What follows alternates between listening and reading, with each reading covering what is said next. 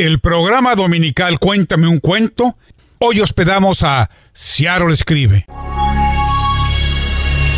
Muy buenos días en este domingo. Quiero agradecer al Rey 1360 y a la UNAM por permitirnos este espacio para Ciaro Escribe. Hoy nos acompaña José Luis Espinosa. Eh, José Luis, ¿de dónde eres? Ah, muy interesante pregunta, Bao. Eh, mira, yo nací en, Los Ángeles, California. Eh, crecí en México, viví allá por 20 años. realmente no me considero ni de aquí ni de allá, como la India María, pero soy mexicoamericano. ¿Y qué hacías antes de llegar a Ciaro Escribe? Lo mismo que ahora, nada más que antes no escribía. una vez que llegué a Ciaro Escribe, que conocí Ciaro Escribe, empecé a escribir más en serio como autor y digamos que desarrollé más mi gusto por la escritura a través de, los talleres de Ciaro Escribe. ¿Cuál es tu experiencia en Ciaro Escribe? ¿Cómo ha sido? Muy gratificante. Eh, yo no tenía ni idea de cómo escribir. Eh, siempre había escrito, pero no de una manera organizada. Y recuerdo la primera clase que tenía la intención ya de escribir un libro pero no sabía cómo hacerlo. Y cuando escuché a la maestra eh, María Victoria en esa ocasión, en la primera clase, eh, me di cuenta que era lo que estaba buscando para, para poder llevar a cabo mi proyecto. Y a través de los años he experimentado con diferentes maestros que han ah, expuesto sus clases, eh, diferentes temas que realmente me han ayudado muchísimo en, el proceso de escribir. Sí, mi, experiencia en, general es, es, muy beneficiosa eh, a través de, de, estos talleres y también con las personas que conforman Seattle Escribe, porque se crea una camaradería eh, en relación con lo mismo, eh, lo cual es muy provechoso para, para, para esto de la escritura. ¿Qué mensaje le darías a los radioescucha que hoy nos están escuchando? Primero los invito a que escuchen estas, eh, que nos escuchen eh, con estos cuentos, con estas pláticas que hacemos acá para apoyarnos y apoyarnos lo que, lo que nos gusta, los que nos gusta escribir, los que nos gusta publicar este tipo de cosas, invitarlos a que, a que lo hagan, a que nos, nos escuchen y también a quien le guste escribir que participe en los talleres, diferentes talleres que hay a través de Ciaro Escribe porque realmente son herramientas que apoyan bastante en, este proceso. ¿Hay alguna página donde te puedan seguir? Sí, tengo una página en Facebook que se llama Autor José Luis Espinosa. Allí, en ese lugar, eh, expreso mi sentir y con más libertad, con más eh, detalle, eh, cosas, pensamientos, historias voy empezando con la página, pero eso, lo utilizo como mi blog. Eventualmente voy a crear una página web, pero por el momento es lo que, es lo que hay, es lo que tengo. Hoy José Luis nos, va a hablar sobre la el tema de él, ya que le tocó la carta de la botella de la segunda antología de Ciaro Escribe. Eh, platícanos un poco.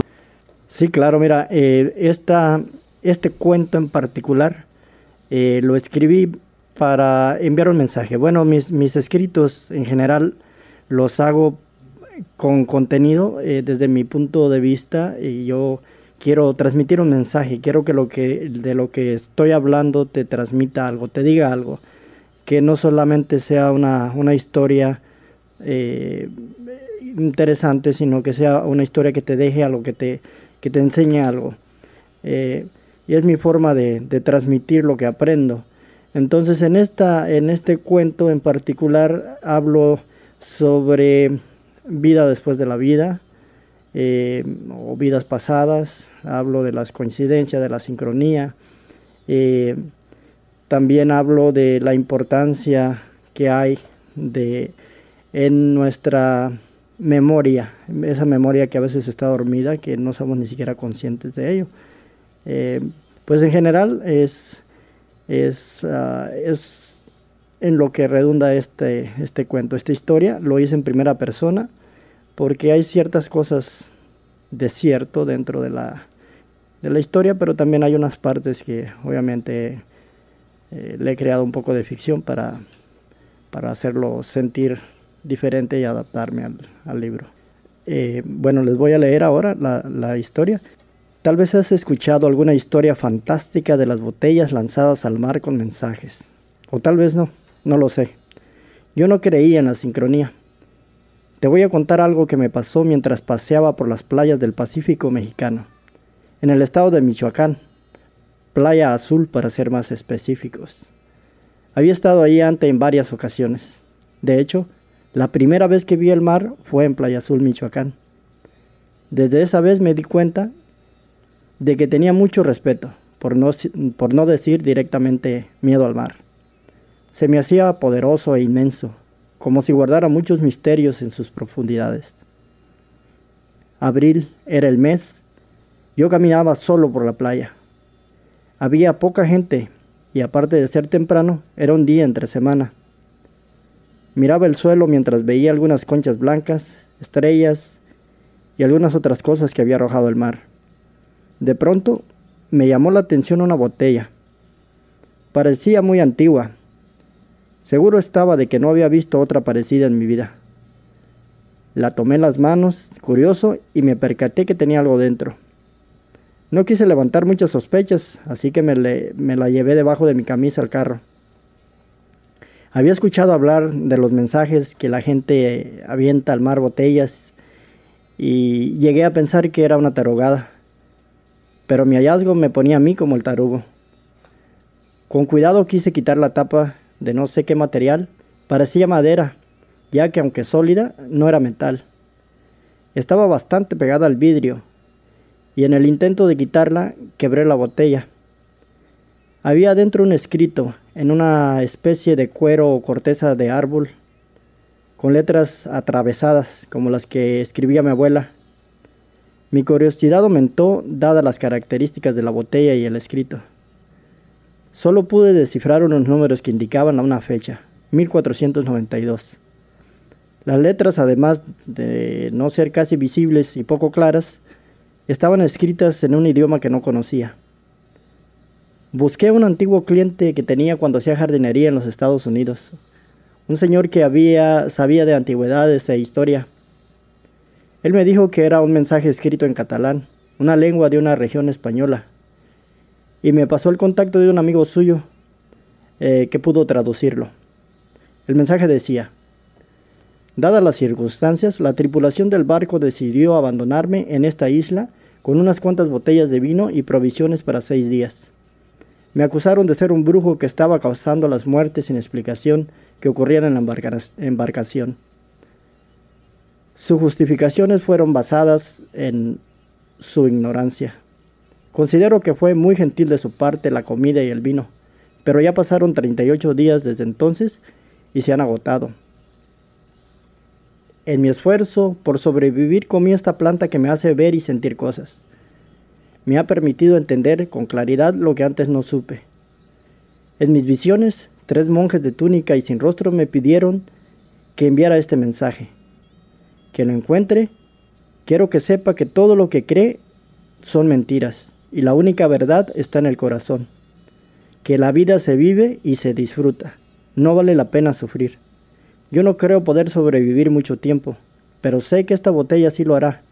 Me lo han dicho los monjes.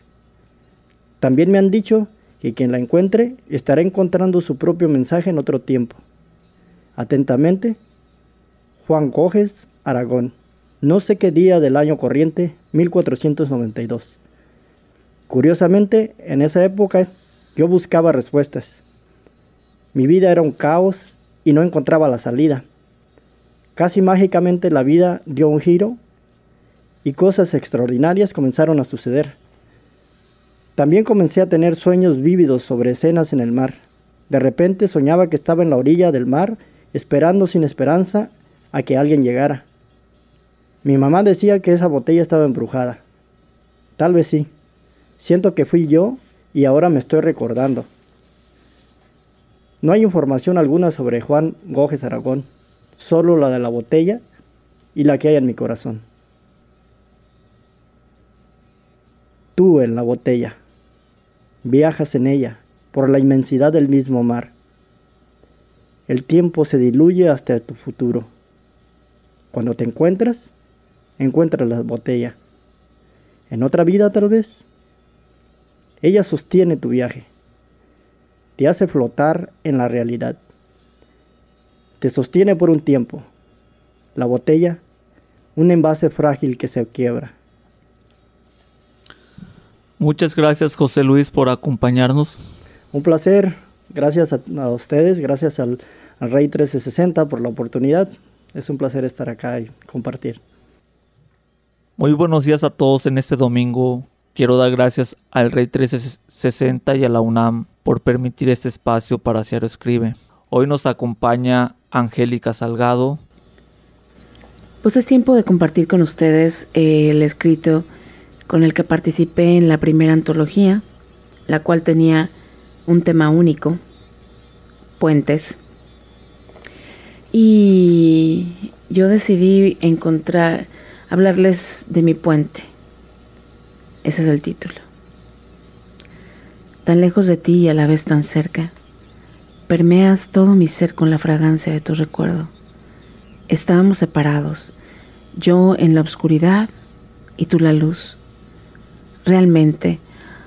Aunque sé que alguna vez estuvimos juntos, yo no lo recuerdo, solo lo siento. Seguramente sabes que divisaba tu figura a lo lejos, como a la otra orilla.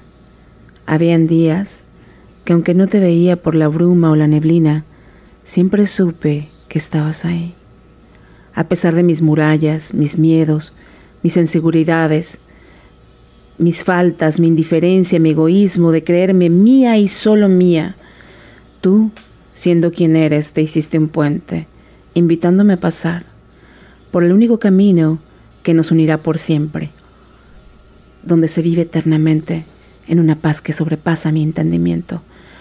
Un puente con grandes cimientos, construido con sangre y erigido en el más grande amor para salvar almas perdidas como la mía, tan perdida y tan vacía, pero tan llena de mi ser que no me permito ver, que no requiero de más muros.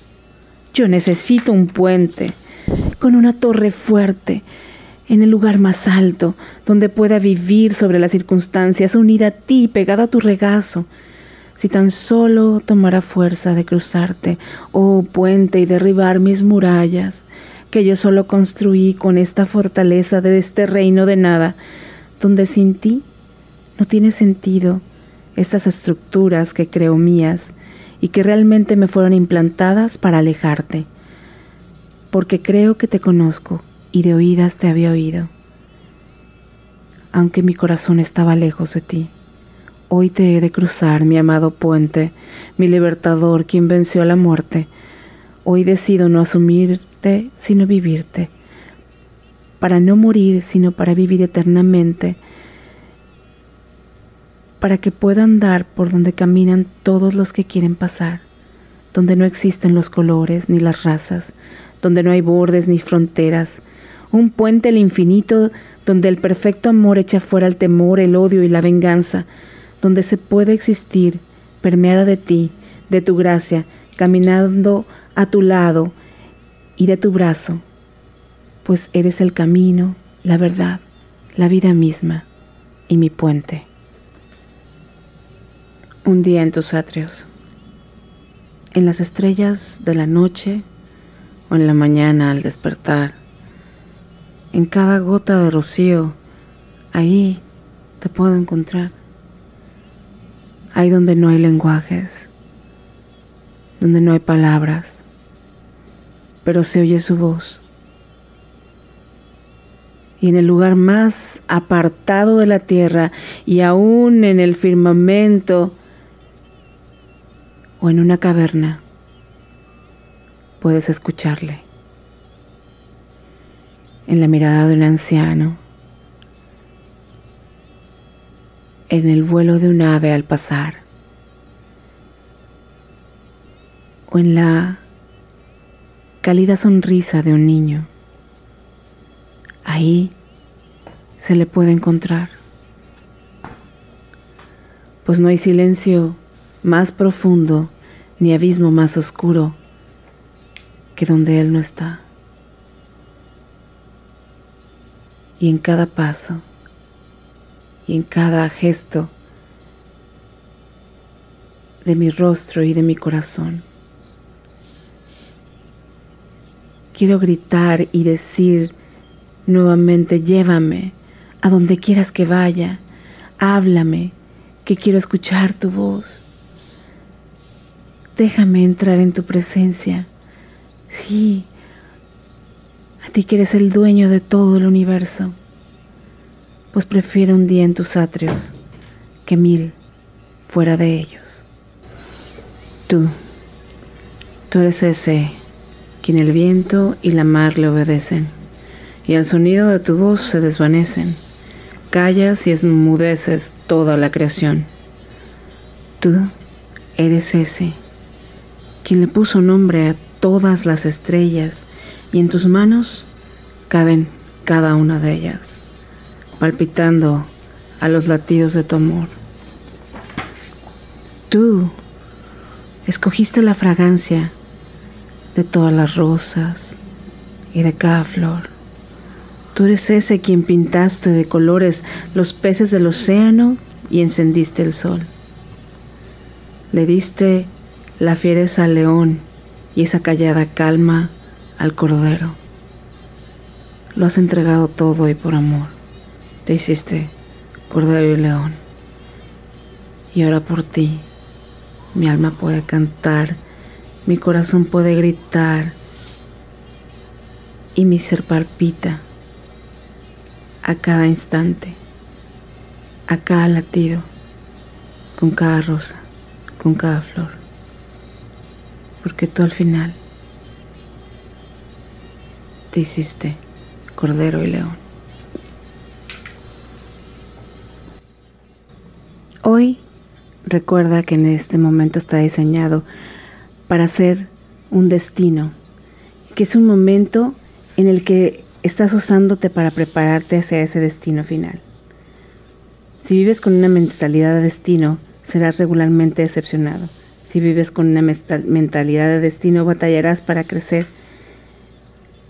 En cada paso y en cada día, fíjate en el amor que es bondadoso, fiel y misericordioso si empiezas a vivir en una mentalidad de reto, empezarás a quebrar ese destino.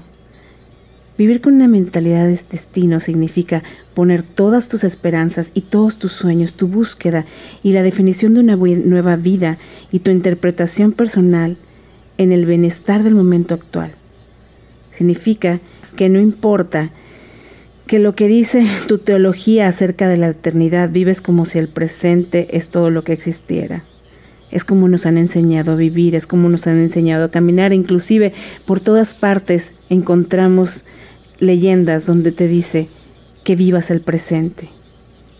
Sin embargo, en este mundo corrompido, el únicamente vivir el presente, sin fijarte en lo etéreo, sin mirar al caído sin escuchar las necesidades de otros, sin extender tus manos, sin caminar para aquel que necesita tus piernas, sin extender tu ayuda para aquel que la está pidiendo a gritos aunque no hable.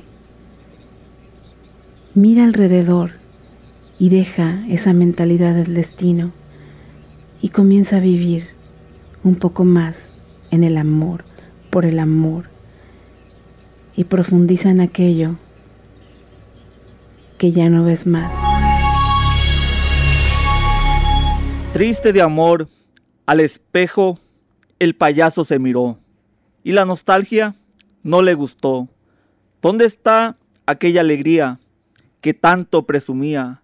Antes de morir, quiere dejar su retrato. Miremos su rostro de su dolor fue ella culpable por ser el pobre. La otroña amada lo abandonó. Esa mujer soñaba en su castillo habitar. Él solo le ofreció una casa de ladrillo. Al lastimarse el tobillo, no podía caminar.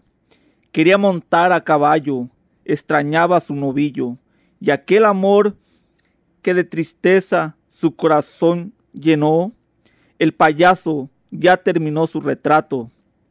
Lo único que nos deja es el sufrimiento que le invade su corazón y su alma. Poco a poco agonizan. Su cuerpo se convertirá en ceniza. Ella le robó sus, ella le robó su sonrisa y el corazón se lo dejó hecho triza. Frialdad invernal. El invierno es cada vez más frío. De su ausencia no me río. Y es que no puedo olvidar los momentos que vivimos. Cada quien tomó su rumbo, dos amores confundidos. Y aunque no pueden amarse, para olvidarla no hay motivos. En amores he fallado. Ya no estoy a su lado. Por nadie había llorado. Y ella es mi gran pecado. Estoy a punto de llorar. Aún no la he olvidado. Cada invierno es más frío. De su ausencia no me río. Ya que no puedo olvidar los momentos que vivimos. Las noches no son como antes. Le hace falta alegría pero también de día necesito compañía. Regresará cuando su orgullo se ha expulsado de esa triste soledad y por las noches no me pueda olvidar. Me habrás de amar y sufrirás. Cuando mis brazos no te puedan estrechar y aquel amor que te ofrecieron ya no te puedan volver a dar. Si me causa un gran dolor, no le pediré perdón. Es sensible el corazón, frágil como aquella flor. Qué tierno resultó amarte. La vida se me escapa de las manos.